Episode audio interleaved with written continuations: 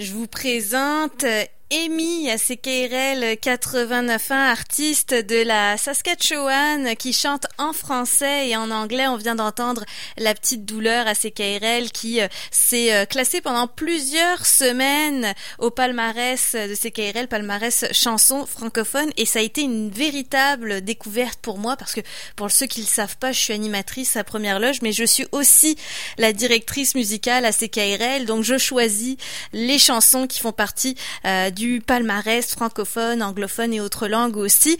Et euh, quand j'ai euh, découvert Amy, j'ai découvert un univers incroyable autour de cette artiste bilingue qui est très fière de son bilinguisme d'ailleurs, puisque comme je vous l'ai dit, elle vient de la Saskatchewan, dans l'Ouest canadien, où le français est une minorité euh, linguistique. Et c'est un EP de quatre chansons que Amy a fait paraître au printemps dernier, des chansons en français et aussi en anglais. J'avais envie de faire sa connaissance. Le EP déjà sorti au printemps, mais on n'avait pas encore eu l'occasion de se parler. Puis je pense que c'est toujours une bonne idée de vous donner euh, des suggestions de musique à écouter. Bonjour, Amy. Amy, bien contente de t'avoir avec nous euh, à CKRL aujourd'hui. Euh, comme je le disais, tu nous parles en direct de, de Saskatoon aujourd'hui? Oui, je suis à Saskatoon, oui. Et bientôt de passage au Québec, on va le voir dans le cadre du Festival international de la chanson de Granby, qui aura une édition euh, virtuelle pour le grand public. Mais euh, tu as choisi de te déplacer pour enregistrer euh, une vitrine à Granby d'ailleurs. Oui, en fait, je vais aller à Granby la semaine prochaine pour filmer mon, mon spectacle de 15 minutes. Puis ensuite, ça va être puis tout le monde fait ça. Tout le monde se déplace à Granby pour le faire, puis ça va tout dans la même, euh, le, sur la même scène, puis on va faire, euh, on, on, fait toute la même chose en fait. Mm-hmm. Puis euh, ça va être à partir du 18 août, ils vont ils vont montrer les demi-finales live. D'accord. Donc euh, ça va être toute une sortie pour toi parce que bon, j'imagine comme le reste du Canada, tu as vécu le confinement, tu as vécu euh, l'annulation de spectacles. D'ailleurs, toi ton lancement était prévu euh, en avril. Comment ça s'est passé finalement? Est-ce que tu as fait un lancement virtuel? Parce que le, le EP est quand même sorti, le EP Honey oui, ben j'étais supposée de faire un concert à Saskatoon pour lancer l'album. puis tu sais comme avoir mes amis autour. Puis c'est, mm. c'est toujours le fun de faire un lancement physique. Mm-hmm. Mais euh, malheureusement, j'ai dû annuler ce concert. Mais j'ai quand même reçu beaucoup, beaucoup de support de, de beaucoup de personnes quand j'ai lancé mon album. C'était un peu une période euh, au début de la pandémie que, tu sais, les gens, ils, ils, ils donnaient beaucoup de, d'appui aux musiciens. Puis on voyait vraiment que c'était vraiment, tu sais, c'était vraiment mauvais pour les musiciens au début de la pandémie. Hmm. Puis euh, il y avait beaucoup de support. Donc moi, avoir lancé mon album, j'ai reçu beaucoup de support positif de, de, de gens des gens qui se sont intéressés à ton projet aussi. Alors faut que tu me parles hein, du milieu des abeilles qui t'intrigue tant, non seulement dans le titre euh, Honey, puisque c'est le nom du EP, mais aussi dans la façon de lancer euh, cet album, puisque tu as choisi de le lancer sous forme de pot de miel avec le code de téléchargement d'album à l'intérieur, puis tu as même collaboré avec un apiculteur de la Saskatchewan pour le miel en question. Oui, ben euh, c'était vraiment quelque chose qui s'est passé. Je me rappelle l'année passée, j'avais un concert puis je me j'ai réalisé que j'avais j'avais aucune chose avant, j'avais pas d'album. Puis euh, quand j'ai j'ai fait comme un déclic puis euh, j'ai fait j'ai rentré en partenariat avec Attack Honey. J'ai dit est-ce que je peux euh, vendre tes pots de miel? Je vais juste mettre comme mon nom dessus puis je vais pouvoir vendre un code de téléchargement pour des chansons que j'avais enregistrées, mais comme pas officiellement. Fait que là, euh, pour l'album, ça l'a fait comme, oh, je vais l'appeler Honey. C'était juste comme tellement naturel. Puis j'ai travaillé avec une, designer graphique euh, d'ici, Stephanie Hughes. Puis euh, elle a créé le, label. Puis euh, là, je vends des avec le branding et tu reçois comme un code de téléchargement. C'était aussi comme une manière plus éco-responsable de lancer un album euh, versus avoir plein de CD chez moi, euh, dans ma cave, admettons. Euh, c'était vraiment que c'est quelque chose qui était beaucoup plus éco-responsable. Mais c'est vrai quand on y pense parce que bon, maintenant, quand on achète un disque, c'est presque symbolique de l'acheter physiquement. Je parle parce que, comme tu dis, euh, on va faire quoi? On va numériser l'album, puis après on va le, le stocker dans notre bibliothèque, dans notre discothèque plutôt, mais on va plus en resservir. Versus là, le pot de miel, effectivement, on mange le miel, on garde le pot, on a la musique avec nous. J'avoue, c'est très bien réfléchi, bravo. Et j'encourage aussi les gens sur le pot de miel, c'est de, de réutiliser même le pot de miel au lieu de le recycler. Mhm. Ben oui. euh, c'est vrai, puis comme c'est sûr que euh, un vinyle ou une cassette, c'est c'est une expérience aussi. Mhm. C'est comme une expérience nostalgique, les vinyles et les cassettes, mais euh, tu sais, à, la fin de la journée, t'écoutes quand même ça sur des sites de streaming ou tu sais comme sur, sur iTunes puis tout ça. Fait que je me suis dit, oh, tu sais, les gens qui achètent un vinyle, ils, ils, prennent aussi tout le temps juste le, le, code de téléchargement pour écouter l'album. Je me suis dit, en fait, ça pourrait être sur n'importe quoi. Donc, j'ai aussi trouvé comme une manière de créer une expérience avec le pot de miel. Donc, moi, je motive les gens aussi à comme déguster le pot, le, miel en mon album. C'est une très bonne idée. En tout cas, bah, on... est-ce que quand tu vas venir à Granby, ben non, c'est une vitrine euh, qui va être enregistrée de manière privée. Les gens vont pouvoir le voir virtuellement. Mais comment on fait pour se procurer le pot de miel alors, Amy?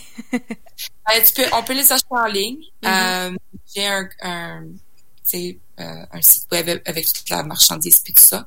On peut, puis on peut aller trouver le, le, le lien pour le pour les items sur mon mhm. site. Bon, c'est bon à savoir. Alors, on va se ruer sur euh, le pot de miel pour pouvoir goûter ça. D'ailleurs, Amy, ça s'écrit E, donc E accent aigu, E M I et ça aussi ça n'a pas été choisi par hasard puisque ça reflète ton bilinguisme euh, on l'entend euh, sur le EP tu chantes en français et en anglais et tu voulais que ça se voit déjà dans ton nom d'artiste mhm. Ben moi, toute ma vie, quand j'ai grandi, j'écrivais mon nom euh, Émilie euh, avec un E accent aigu quand je quand je faisais des choses en français, puis un E pas accent aigu quand je faisais des choses en anglais. Puis c'est un peu comme c'est c'est ma dualité bilingue, euh, euh, ma dualité linguistique aussi. Mm-hmm. euh, tu comme j'ai je suis bilingue, mais je me considère aussi francophone en Saskatchewan. Mais tu sais, c'est sûr que j'ai toujours un côté anglophone de ma personnalité parce que c'est la nature des choses.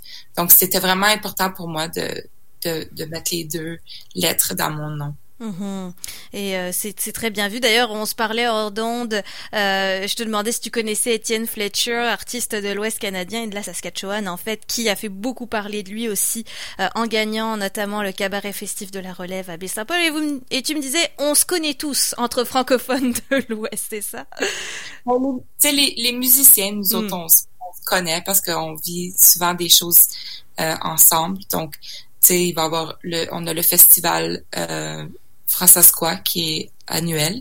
Donc, on se voit là, puis on, se voit à des événements euh, souvent au cours de l'année.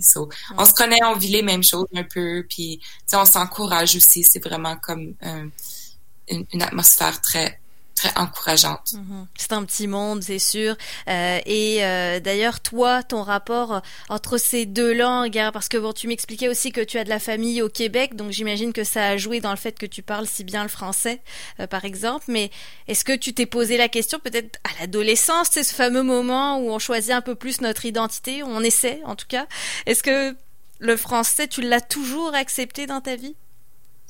Non, je l'ai pas toujours accepté. Quand j'étais plus jeune, euh, c'est vraiment drôle parce que quand on venait visiter la famille pour Noël ou comme à l'été, euh, j'étais toujours comme ça c'est la cousine anglophone de la Saskatchewan, mais je parlais français.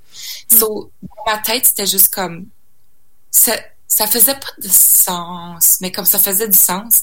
Puis euh, euh ma famille, mon, mon, père est pilote, donc on a vécu au Texas, donc euh, là au Texas, j'ai perdu beaucoup de mon français, puis j'ai perdu beaucoup de mon identité francophone.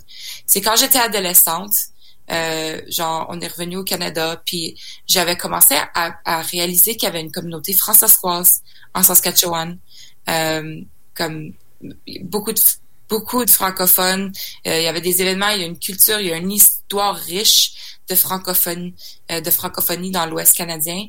Puis c'était quelque chose que j'ai appris plus quand j'étais ado. Puis que j'ai commencé à m'impliquer comme dans les organismes comme l'association jeunesse françaiscoise par exemple ou le conseil culturel françaiscois. Euh, puis c'est, vraiment quelque chose que j'ai choisi. Euh, là, je peux vivre ma vie pas mal en français. Je travaille en français, j'ai des amis francophones, je vais souvent à des activités francophones. Donc, c'est vraiment comme c'est, c'est un choix qu'il faut faire dans l'Ouest de, de, de décider de vivre sa vie en français, mais ça se fait. Et c'est aussi pour ça qu'on comprend comment tu allé aussi facilement vers euh, le français dans ce EP euh, Honey. Donc évidemment, il représente cette dualité. Puis j'ai bien aimé quand tu as dit dualité bilingue parce que euh, ça, ça veut dire ce que ça veut dire dans tes, tes, ton choix de, de, langue. Tu abordes quand même des sujets aussi très profonds. On a entendu la petite douleur un petit, tout à l'heure où tu parles de dépression. Puis l'histoire de cette chanson est assez drôle parce qu'on te demandait d'écrire des chansons joyeuses. Et tu t'en moques un petit peu dans cette chanson parce que tu joues entre la mélancolie des, des paroles puis le rythme qui peut être euh, tout mignon finalement. Mhm. yeah, non, c'était c'était juste drôle parce que j'écris souvent pas de refrain puis j'écris souvent comme des chansons. Mon pari est tout le temps comme pourquoi t'écris juste des chansons tristes? Puis je suis comme ben I don't know. Euh, c'est juste c'est j'ai une mélancolie qui veut sortir en chanson. Mm. Euh, puis euh, ça, ça, ça deal avec des sujets assez assez difficiles. Puis quand quand je voulais, il fallait que j'écrive une chanson nouvelle pour un concours Planète Barbare qui a passé euh, il y a trois ans. Puis il fallait que j'écrive une nouvelle chanson pour le concours. Puis euh, tout le monde disait comme faut qu'il y ait un refrain, assez d'écrire quelque chose de plus joyeux comme. Puis je voulais me challenger aussi mais ça a quand même sorti mélancolique, mais c'est parce que ça a sorti comme très sarcastique, comme oh tu vois, tu vois, je souris, waouh, ou comme un petit oiseau qui chantait des chansons. Mais là, ça a comme ça fitait dans, dans vraiment un mood que je, ressentais à ce temps-là, comme de, de, de devoir cacher ma, ma mes, mes troubles de santé mentale. Mhm. Mais c'est drôle parce que cette phrase-là, c'est vraiment la phrase qu'on retient. Enfin, en tout cas, pour mon expérience, la petite douleur, comme un petit oiseau qui chante des chansons, tu le répètes plusieurs fois. Évidemment, c'est un refrain.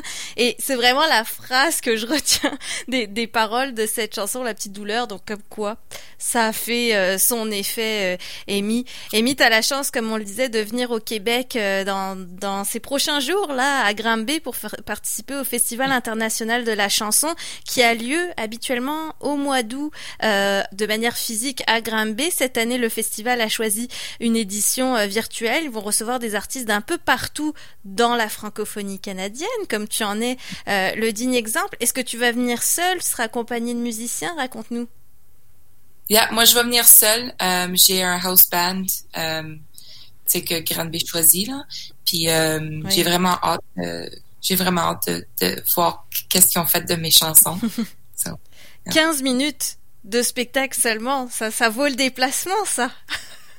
oui, ben, tu sais, on met beaucoup de travail là-dedans. Tu sais, c'est pas. Euh, pour Granby, surtout, comme ça fait un an que je sais que je m'en vais à Granby parce qu'on a le festi on a le le concours Chante-Ouest pour l'Ouest canadien mhm. pour amener des, francophones à Granby. Donc, ça fait à peu près un an que je connais que je m'en vais à Granby. Puis, euh, ça fait à peu près un an que je me prépare mentalement, comme euh, physiquement, je fais des exercices de voix. c'est vraiment comme, c'est toute une culmination de plein de développements euh, professionnels que j'ai eu cette année. Puis, ça va tout être montré à Granby. Donc pour moi, c'est comme c'est aussi euh, vraiment ça a été vraiment une expérience de de ben, de développement de mon côté artistique. Bah, on manquera pas ça, donc je vous le rappelle, en édition virtuelle pour le passage d'Amy au Festival international de la chanson de Granby. Donc euh, une première demi-finale qu'on pourra suivre le 18 août à 19h30. Il y a plusieurs euh, artistes que vous pourrez découvrir à cette occasion, dont deux artistes de Québec, Kinked et Ariane Roy, qui feront partie du même événement. Des vitrines de 15 minutes, donc j'ai envie de dire c'est les meilleurs moments pour découvrir plusieurs artistes d'un peu partout euh, pour le Festival international de la chanson de Granby. Amy, euh, j'ai euh, envie qu'on se quitte sur une euh, chanson évidemment extraite du EP. Je te laisse le choix entre Honey ou le sel. C'est quoi, je vais, je vais jouer Honey. Parce que, comme, je sais pas, Je veux. C'est le, le, le son éponyme de mon album. Euh, c'est la seule chanson anglophone. C'est comme puis j'ai j'ai vu qu'on a joué les chansons francophones puisque vous jouez plus souvent les chansons francophones so peut-être que je vais partir avec. Ben oui c'est la meilleure façon d'illustrer le EP effectivement. Je ne voulais pas influencer le choix du tout. Merci beaucoup Amy d'avoir été avec nous. Yeah. non je disais juste que c'est la track que j'ai faite DIY les autres c'était comme dans en studio puis celle-là ça a été un c'est la seule track sur l'album qui est DIY so c'est différent ça très bien bah, merci mm. beaucoup. C'était un plaisir de te découvrir. J'allais dire en chair et en os parce que je te vois présentement. On est en vidéoconférence puis en direct euh, sur la page Facebook de CKRL. Mais on va continuer évidemment de, de t'écouter en musique à CKRL. Puis on espère euh, te voir euh, bientôt en spectacle à Québec. Qui sait? Oui. Merci, Amy. Bonne journée. Voici Honey.